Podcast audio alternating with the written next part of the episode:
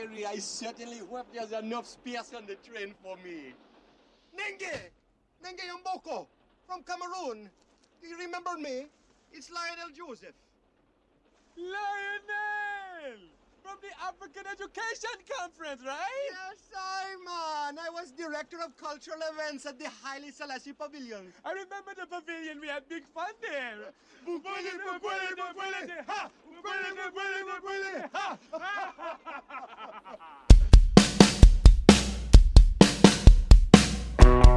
Hello and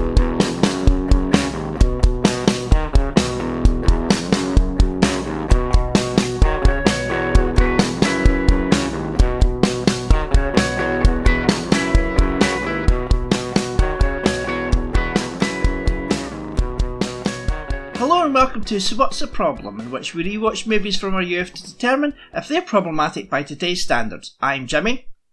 And I'm Jen. Today we'll be discussing Trading Places, which was released in the US on June 8th, 1983, in the UK on December 9th, 1983, and in Ireland on February 10th, 1983. It was written by Timothy Harris and Herschel Weingrod, directed by John Landis. It stars Dan Aykroyd, Eddie Murphy, Jamie Lee Curtis, Ralph Bellamy, Don Ameche, and Den- Denholm Elliott. Yeah. Uh, so what's going to happen is this, Jen and I have thought of three problems this movie has, three each, and also a positive, and we're just going to have a little discussion about it. Jen, history, what is it? I saw this movie once a while ago, like maybe, I don't know, sometime in the last 10 years, and that's the only time I'd ever seen it. And then you watched it this week again. Yes. Right. What about Um, you? I grew up with it. Um, I must have watched it in VHS back in the 80s, and I don't know why. I can't remember who introduced it to my life. When I was younger, I don't think, um, like comedy movies like this, I don't think my, my mum or my, my nana really gave a shit 'cause I, I flitted between the two. I lived with my mum for a few years and then I lived with my nana for a few years and then my mum and my nana. Was a big weird thing. Um, but I, I don't think they really cared what I watched because I remember watching stuff like this, um, you know, comedy movies like this that were quite risky. I didn't really watch a lot of horror movies until I was older. Um, but I watched action movies. I saw Robocop when I was about 12. So stuff like that they didn't really care about. So I must have seen this when I was about possibly nine years old. All right. um, nine or ten years old, and then I would have I've watched it tons of VHS and on TV and stuff like that. Um, although I don't really remember an edited version of this on TV, but there must have been one on UK TV in the eighties. Uh, but yeah, it's it's a film. It's not a film that I I watched uh, like religiously, like I would do with an action movie but it is one I had seen a ton of times in my life. And then I just kind of ignored it for a while. It's one that I was like, yeah, I've seen that. I know what happens. I don't really, I don't really need to watch it again. You know, it's Mhm. not one I go back to. Even not even at Christmas or New Year because this is, you know, it's also a New Year's movie, which is why you know this is getting released and the, uh, just after Christmas before New Year. So, what did you what did you think of this? Then I always ask you that when it's something you haven't really got experience with. What, what did you think of it? Or will we get into that?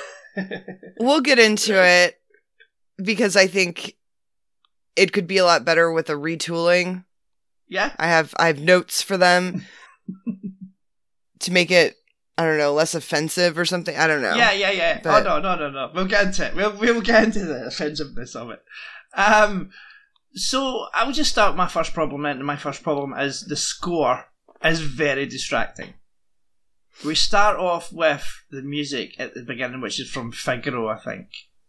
It's it's a piece of Mhm. classical music, and it's played over like shots of just ordinary, everyday people in Philadelphia, and it lasts for almost three and a half minutes. The opening credits, and they add nothing and do nothing for anybody. So, and also the the score throughout is just really sort of loud. It sounds like it's classical music, but it's composed for the movie, and it just sounds so loud and abrasive, and I don't like it. So, what is your first problem? Oh, um, racism. Yeah, yeah, yeah, yeah. yeah. Uh, one of the lines I wrote down was the first one that just like really made. I was wrapping gifts while I was watching, Mhm. and it made me want to like throw wrapping at the the TV. Was uh when one of the guys says, "Of course, there's something wrong with him. He's a Negro." Yeah, No. yeah. To be f- No. to be fair though, the guy who said that is a wanker. No, I know. Well, here's part of my problem is that I feel like the racism in the movie could actually really work if it was more focused on like that guy, right? Like the that was the guy who bet that he, it wouldn't work, right? Yeah.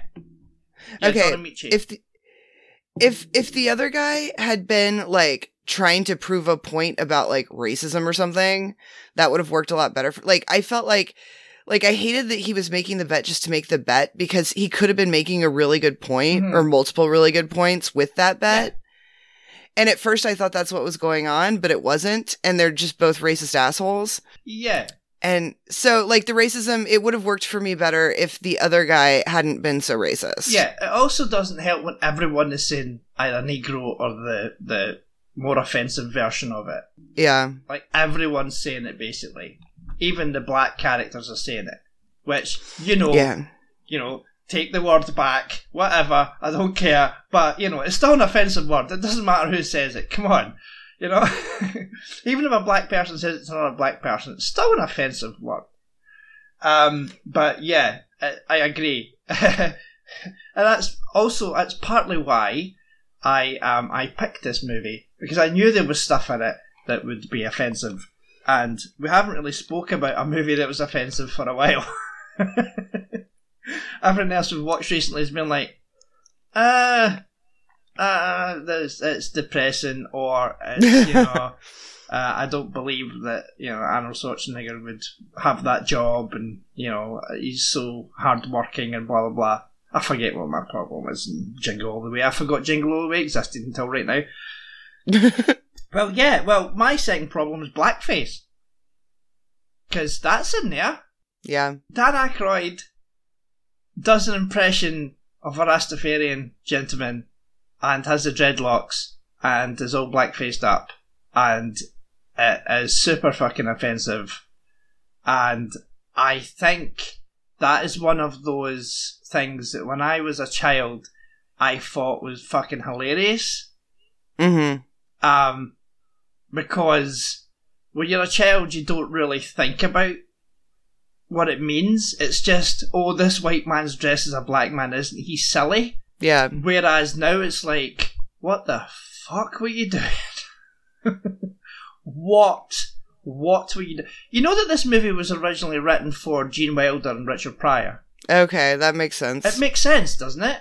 Because I think I'm pretty sure Gene Wilder is blacked up in one of their movies as well, and that it, it makes sense that that it was written for them.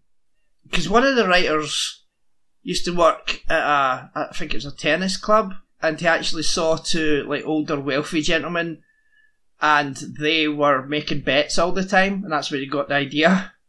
Hmm. Um, so that makes sense. But the original, the original title of the movie was Black or White. Oh wow. Okay. Yeah. So John Landis changed it to Trading Places. That was a smart move. That was a smart move. yeah. John Landis murdered a few people, but you know, at least he came up with a better name for this movie. He murdered a few people?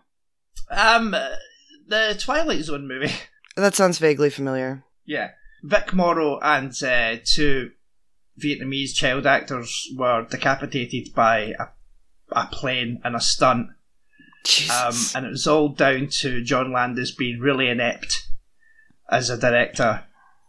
And uh, yeah, it was a court case for for years and years.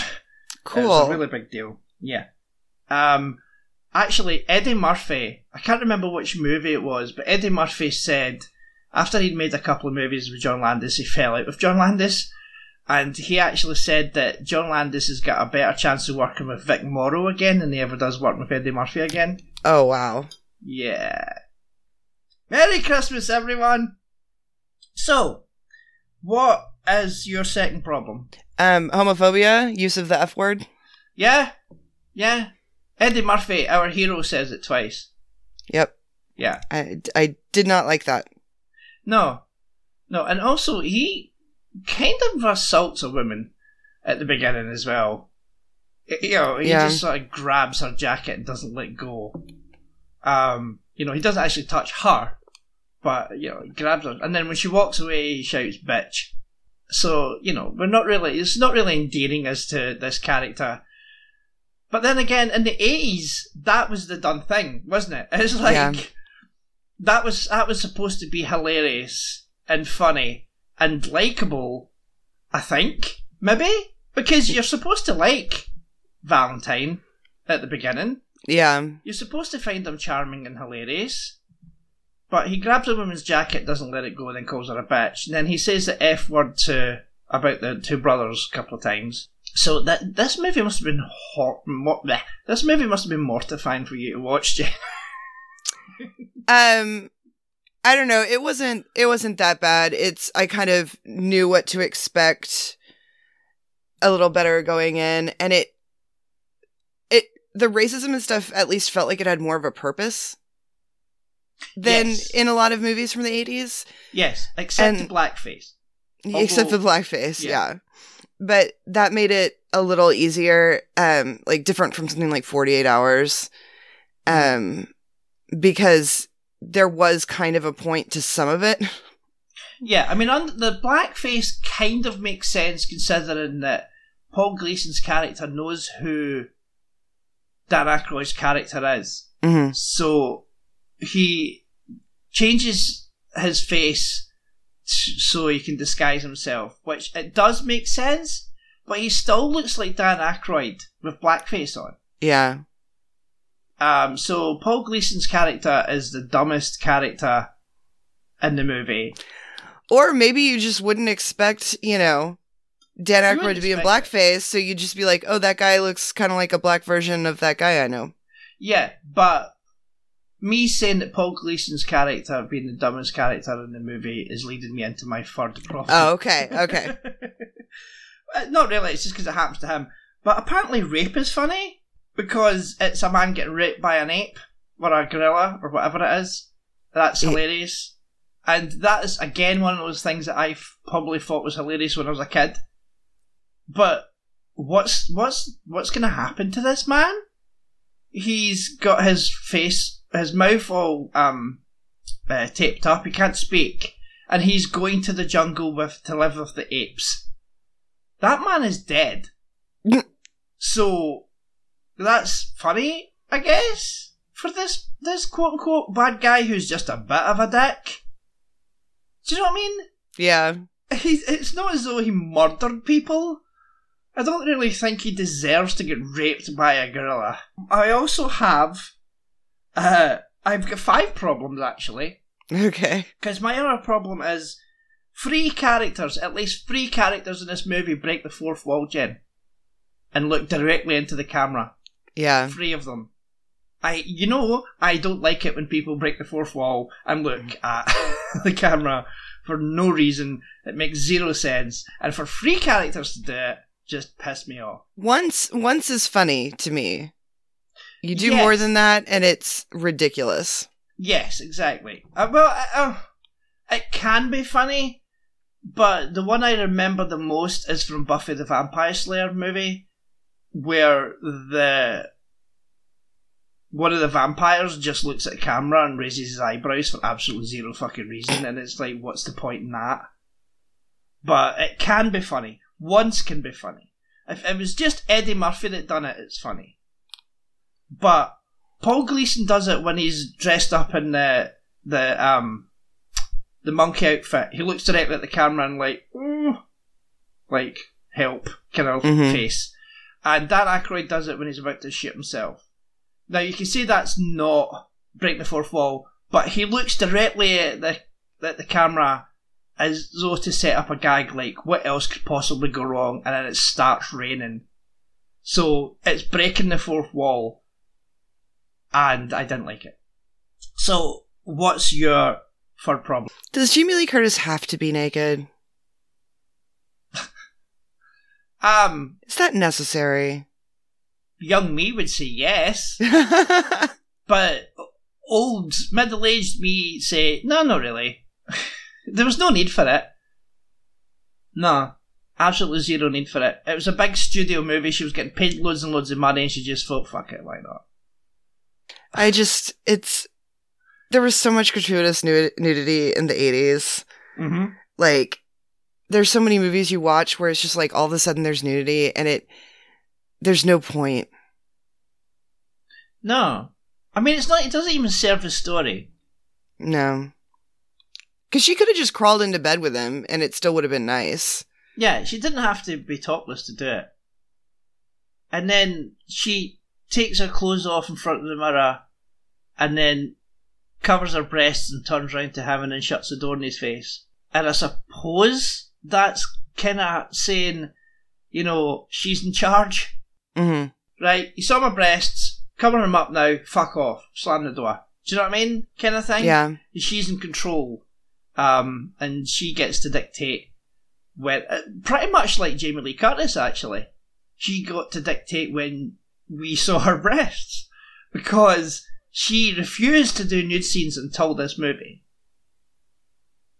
and then she did another couple of movies where she had nude scenes. I think there was one called Love Letters after this, where she had a lot of sort of nude scenes in it. So I think it's just like this character is representing Jamie Lee. It's like, right, I've decided you're seeing my breasts. Fuck it, who cares? But yeah, it's not really needed. It's not really needed. If it was an empowerment thing for Jamie Lee Curtis, then more power to her. Yeah. But it's yeah, for story purposes, it wasn't really needed. Um, my fifth problem. Uh, no, I just, I, it just annoyed me. Not really annoyed me, but I know nothing about stocks and Wall Street and all that jazz. So that part of the story, you know, and the final act just it confused me as a kid, and it, I was just sort of zone out now. yeah. I, I, that was almost one of my problems. Yeah, I just don't, I don't get it. I don't give a shit. I don't care. They explain it, still didn't listen. It's just Mhm. like up until the movie ends with the monkey rape. To me, I don't really care about the the Duke's getting their comeuppance because I know it's going to happen, and the the whole um uh stocks thing and all that is just like ah, I don't care. You know what I mean? All Mhm. all that happened is some numbers dropped very low, and they were happy it did. I'm like, yeah, okay, cool. you know, Yeah. I, I suppose that is why they put in Paul Gleason's character getting his comeuppance that way, because that's when the movie stops being quote unquote funny. And then it becomes quite serious, this stock thing. Because I don't think there's a single gag in that entire thing up until Don Ameche says, fuck him, about his brother dying. You know? So it's like, Yeah. they figured, right, we've got about 15 minutes here of absolutely nothing. So it's just people shouting buy, buy, sell, sell. And then that's it. Uh, my positive, and I've got two positives. I'm cheating. It's Christmas. Well, we're recording this on Christmas Eve, but you know. Um, my two positives are Eddie Murphy and Dan Aykroyd hmm because I think they work really well together. Um, and uh, I think they're. I think these two guys are perfect for these roles Yeah. because I like it when Dan Aykroyd does a character like this, and Eddie Murphy's just been like Eddie Murphy. But again, as we spoke about, this was made just after, like right after Forty Eight Hours. So Eddie Murphy's only about twenty one here. Oh my god. Yeah, exactly. Because he was about twenty when he made when he made um uh, forty eight hours, and he's twenty one here, and he carries himself so fucking well for someone so young that, Yeah. that you think that he's older than that. Well, people used to look older. yeah, You know what I mean? Yeah. Like, uh, Aunt May in, in the new Spider-Man movies, like Marisa Tomei is I think older than Rue McClanahan was at the beginning of Golden Girls. Really? Yeah. Holy shit. Rue McClanahan, if I remember correctly, was 51. Jesus Christ. Yeah, people age differently now. Um, and people look different. Like, it's just, I think, changing hairstyles and shit. But, and then also, you know, the use of sunscreen and not smoking everywhere. And like, there's just been a lot of changes to where people age so differently now. Yeah. Well, look at. And um, it's- Oh, sorry. Oh, it's, it's just crazy. Yeah. Look at Wilford Brimley. Wilford Brimley Yes. was forever in his 60s, but when he was in the thing, he was like only like 49 or something. He was Mhm. ridiculously like young when he was in the thing, and he looked like he was 30 years older, possibly. Um, and he was always that old man. He was always an old man. Uh, I think he was only he, he was in his very early fifties when he did Cocoon, and he Yeah. was supposed to be in his seventies or something. Um, my favorite is uh, at the beginning of Seinfeld, Jason Alexander's 29. Yeah, That's the one I'm obsessed with. And uh, Norm on Cheers was like 33 yeah, when the show started. it's ridiculous. That is insane to me. Like that I am older than Norm. yeah. That doesn't seem right. and Cliff. Cliff Clavin, I think, was like 34. That's ridiculous. That is Yeah. that is ridiculous. Uh, yeah, but yeah, Eddie Murphy's only about 20, 21 in this. Twenty one, That's I so think. crazy. Yeah, yeah. But it's not just he looks older. I also think that it's it is the way he carries himself and he portrays Mm-hmm. himself as older. Even when he's saying puerile, juvenile, childish shite, he's still you can, you believe that he's an older guy, like maybe someone in his late twenties, early thirties, saying this stuff. I think Valentine's Mhm. supposed to be like thirties, maybe. Um, Okay. Imagine, I mean, if it was written for Richard Pryor, imagine he would have been, but Eddie just plays it because he's supposed to be like he's not supposed to be practically a child. He's supposed to be a grown ass Yeah. adult. So, yeah, yeah. Eddie Murphy started Saturday Night Live when he was nineteen, so That's so crazy. it's it really is, um, and still not the youngest member of Saturday Night Live. Who's the youngest member of Saturday Night Live, Jen? Anthony Michael Hall. Yep, and how old was he? Oh, God. Like 16, I think he was 16, yeah. That is ridiculous. See, look at me knowing things. yeah, that's ridiculous. He only lasted a season. yeah, I know. Yeah. Wasn't that the same year as Robert Downey Jr.? Yep, yep. They two were friends at the time. I don't know if they still are, but they were. Friends. I don't think I've ever seen a sketch that they were in. No, neither have I. Oh, Lorne Michaels, the five years he was gone in reruns, you, the, I think like the only stuff that they really have in reruns is the Eddie Murphy sketches. Um, they kind of hid everything else. Yeah, but it also helps that Eddie, the Eddie Murphy stuff is actually genuinely funny. I've seen a lot of his sketches, and there's some really good stuff in there. And that just goes down to the fact that Eddie Murphy's a talented motherfucker. Um, and you've got Robert Downey Jr., who's a talented motherfucker for different reasons. yeah. Um, he he doesn't suit Saturday Night Live. Uh, so what's your positive? Well, it was going to be Eddie Murphy, but you already did that, Sorry. and I don't want to do the same thing. Um, so I'm going to actually say the message of the movie. Okay. because it is i mean they make a good point like the way what you are born into and like your situation you know financially or whatever will affect who you are and what you do and the fact that they so easily like you know once eddie murphy has money and you know a a, a job and everything i mean he proves he's very capable Absolutely. and he changes how he acts. And then Dan Aykroyd, like as soon as he doesn't have anything, it's like he doesn't know what to do, and there's crime and all this. Like it is a good message because that's how it is in real life. There, there are people who say like pull yourself up by your bootstraps or whatever, but people born into poverty, like that's a really hard thing to get out of Mhm. And then, you know, they like to talk about like say somebody like Jeff Bezos that like he started from nothing or whatever. He got loans from his parents. Like he got he got like he wasn't he was born into privilege. Yeah. And he yes, he used that privilege to become like the richest man in the world, but he still was born into privilege. Like Mark Zuckerberg was born into privilege. Like these like even looking at Hollywood, there'll be people that you cut like there's people assume you go to Hollywood and you know you can have a successful career, but so many of these people when you look into it, it's like they came from families with connections or they came from families with wealth which like if you're trying to, if you're a struggling actor it's hard to get by when you're broke Mhm. but you'll find out about somebody like um like BJ Novak from The Office. I if I remember correctly, his dad was like a ghostwriter of uh biographies. All right.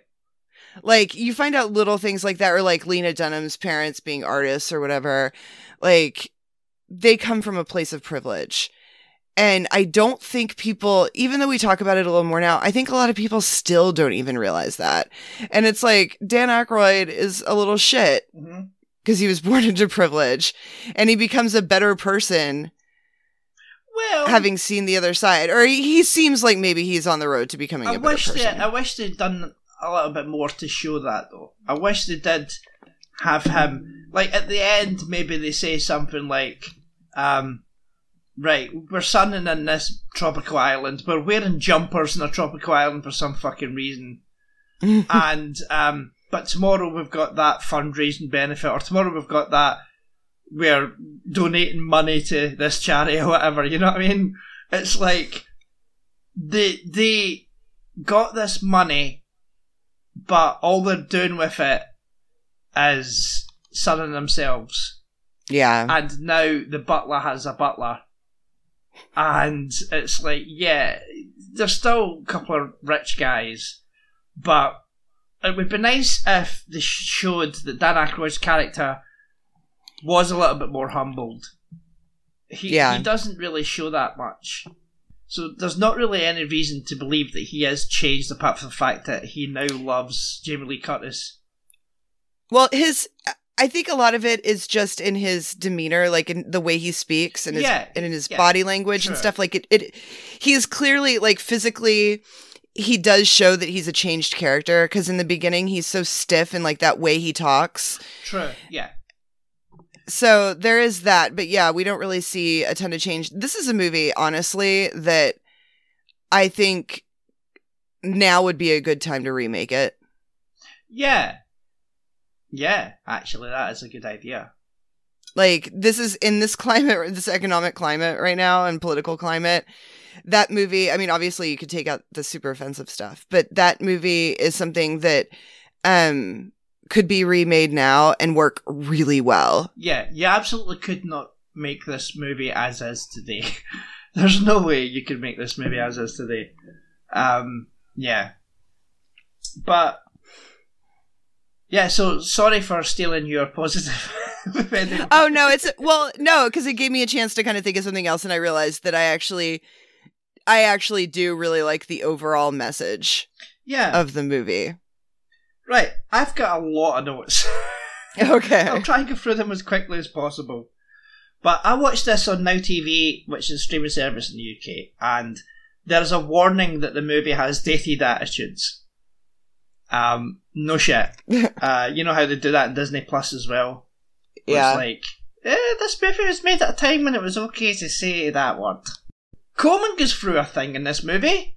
yeah yeah i like coleman You can tell that Coleman really doesn't want to fucking do this. Mhm. but he has to because it's his job and he can lose his job. Um, and you can tell that he's kind of sort of pushed into it. Um, because he even calls one of the dukes a scumbag after hanging up on the phone with him, Mhm. and then you can tell that he's really hurt when he has to turn Dan Aykroyd away. And he Yeah. jumps at the chance to help Dan Aykroyd. And I really like that. Coleman goes through a little sort of it's not a is is well, is an arc, but you know, it's it's not as though he's bad and then turns good, but he's he goes through a thing. Anyway, Denholm Elliott plays Coleman. Uh, he died in 1992 um, of AIDS-based tuberculosis. Okay. Uh, he was diagnosed with HIV in 1987. Uh, he was married to the same woman since 1962 um, until his death. Uh, he was secretly bisexual and they had an open marriage, but she stuck with him until the very end. Hmm. That's marriage goals. Um, yeah. Yeah. Oh, that's sad. yeah. I remember. I, I always thought he was gay, but he's actually he was he was bisexual because he did actually love his wife and had Yeah. kids with his wife. But then at a certain stage, uh, she agreed to have an open marriage so he could explore his sexuality. And whether or not you agree, not you personally, but whether or not people agree with that or not, I still think that's that's a really like nice thing to do. No, no, it is. I um I used to read uh Savage Love. you familiar with Savage Love? Dan Savage. No. He's a sex columnist. Hmm. Um and I used to read it all the time and his, his solution to like half the people's problems was just have an open relationship. But like the the justification for it was usually pretty spot on. Like, you know, someone would be like my spouse doesn't want to have sex anymore Mhm. and that's a problem for me. And it's like, well, if that's the case, then talk to them about an open marriage so you can get what you need, but you can stay married. Yeah. And the, especially the bisexual thing, that makes a lot of sense to me, especially if you're discovering that after getting married. Yeah. And also Because- the time when it happened, you know, they get married in the sixties, you know. So to allow him to explore, you know, his sexuality, that's, I love that. Yeah. Yeah, she sounds like a a great woman. Um she passed away as well after him, but I think she died in a fire or something I read. Mm, is horrible. Horrible. yeah. Um anyway. Uh Ophelia has her, her name's Ophelia by the way. Let's just let's just talk about that. I don't know if that's a real name, but Ophelia, really. anyway, um, she has a movie poster for "See You Next Wednesday" on her wall, and that's a fictional movie and a running gag that's in every single John Landis movie. oh, really? Yeah, it's even in the Thriller music video. Oh, wow. Yeah, um, they're watching the movie in the on this in the cinema in the Thriller music video. Michael Jackson and and his lady friend, and we hear dialogue from the from the screen, and it says, um, "See you next Wednesday." um, so yeah, that's used in every single one of his movies. I don't know why. Um, I can't remember the origin of it, but I I always thought that it would be better if it was see you next Tuesday because that that's um that's like an abbreviation for the word cunt. Yeah. I always thought that would have been funnier. Anyway, whenever I can say the word cunt and justify it, I don't care. I'm doing it. Oh, it's a Um, fun word to say. It is. Uh, my mum doesn't like it. She doesn't like saying it. I mean, she does say it sometimes. but if my mum breaks out the word cunt, you know she's annoyed. Um, By the way, I just looked down and uh, noticed I missed a Christmas present when I was wrapping last night. oh dear. So it's a good thing we're recording because I I would have completely forgotten about this. Well, that's good. At least you at least you found it. Yeah, well, what was happening is I was like, while we were talking, I was just looking around my office and being like, "This is a damn pit," and I really like it's just getting worse and worse. well, it must be if you're like losing Christmas presents. Yeah, well, because the key, my for me, the key to hiding gifts is leave them in plain sight. But like, if if you've ordered them on the internet, just leave them in the packages. Um, Yeah, because then, I mean, if the kid peeks, you'll know because the package will be open. And so, like, Yeah. for a month, I've just been throwing packages on the floor of my office. oh, I'm Um, a so- mess.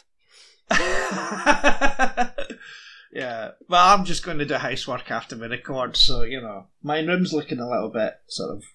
There's food on the floor. I don't have food on the floor, but the cat's bit. It's, it's crisps. It's like you know, or chips as you call them in America. Yeah. It's like if I'm biting crisps and like there's crumbs on the floor. That's all it is. But it will get hoovered up. the ten minutes. the cats come in here and knock things over, and then I never pick them up. Right. So there's just books all over the floor. Fair enough.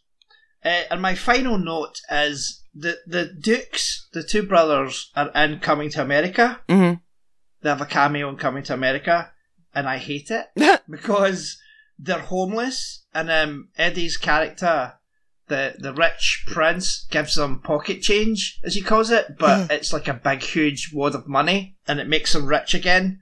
And they say, um, uh, "Mortimer, we're back." And then in Coming to America 2, or Coming to America, their company's thriving again and it's run by their grandson. So, fuck their comeuppance here, I hmm. guess. It meant nothing. That's so weird.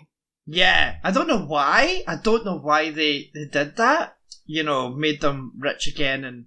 I don't buy them being poor because I just, I mean, I don't know a ton about finances, but I'm going to assume that if you're in a position where you have that much money, like, you probably still have shit you can sell. Like, you could still have it, you know, a life. Like, I can't imagine Well- you would just end up on the streets. Like, you have property. You would Yeah, declare bankruptcy probably with that much money, which I did not use my inflation calculator because I was doing There's a lot. Well, I was doing other things while watching this, so I was Hmm. making notes on my phone, but I wasn't. Usually, I write them down on paper, and that's where I would like make those kinds of notes. Mhm. But I was wrapping gifts when I was watching it, and so I wasn't taking the same kind of notes I usually do. I'm disappointed in you, Jim. Hey, it's That's- Christmas, that's- man. I got stuff to do. That's like a regular slot in our podcast. The, the one regular slot in our podcast, and it doesn't even happen. I think the the idea is that they are in so much debt after that, and they owe much more money than they actually have. I think that's what happens at the end. yeah, but I 'Cause I think the, the guy says thirty-two million or something, and they don't have that much. no, it was like three hundred and Or was it three hundred? Yeah, three hundred and like sixty nine or something. Yeah, and th- yeah, so I think that's that's the the reason is that they just lost it all, um, and I think in movie uh, logic that works because it's like yeah, you owe you owe more money than you have. You're now desolate and living in the streets, uh, but real life doesn't work. Okay, so wow, what? I I was using my inflation calculator, Yay! but it doesn't make sense to me. No. Never mind, I'm doing it wrong. Okay, cool. Let's see. Uh cuz I think I don't know the exact number. I want to say it was 369, but I might be wrong. Sixty-nine. And today today that would be almost a billion. That they lost almost a billion dollars yeah, on orange juice. yeah. Uh, it makes no sense to me. Oh, could you check your inflation calculator and see how much a dollar was worth in 1983 compared to now? Yeah. Because their their whole bet was for one dollar, and I always wanted to know that. I couldn't look it up myself, but $2.61. is that it? right. That's quite disappointing, actually. Yeah. But that's I mean, that's a pretty huge increase. Yeah, yeah, it's more more double. Um. Anyway, I love my inflation calculator. yeah, we need to bring out more often. We need to watch a movie that talks about money more. And um, yeah. Anyway, uh, next next movie, we're taking a break for the first few weeks in January. Uh, well, the podcast is. We're not. Um, the podcast is taking a break in January, and I can't remember when the fuck I said we were coming back. When's your birthday again, Jen? January 28th. January 28th, so we'll be back uh, on the 24th for Jen's birthday episode. Jen's turn to pick a movie from the year of her birth, which is 1982. And what's the movie you picked, Jen? E.T. E.T., the extraterrestrial. So that's what we're covering next uh, at the end of January, 24th of January. Uh, so that's all we have time for. If you like to follow the podcast, it's at Drop with Pilot Pod. Shiftybench.co.uk is the website. Contact at shiftybench.co.uk is the email address. Uh, send us an email. Say that we're very woke and you hate our podcast. Where can people follow you on the internet, Jen? I'm at Pilot Inspectors on Twitter, and I have a podcast, a Party 5 Rewatch podcast called Closer to Free. Excellent. So thank you for listening. We'll speak to you all next time. Goodbye. Goodbye.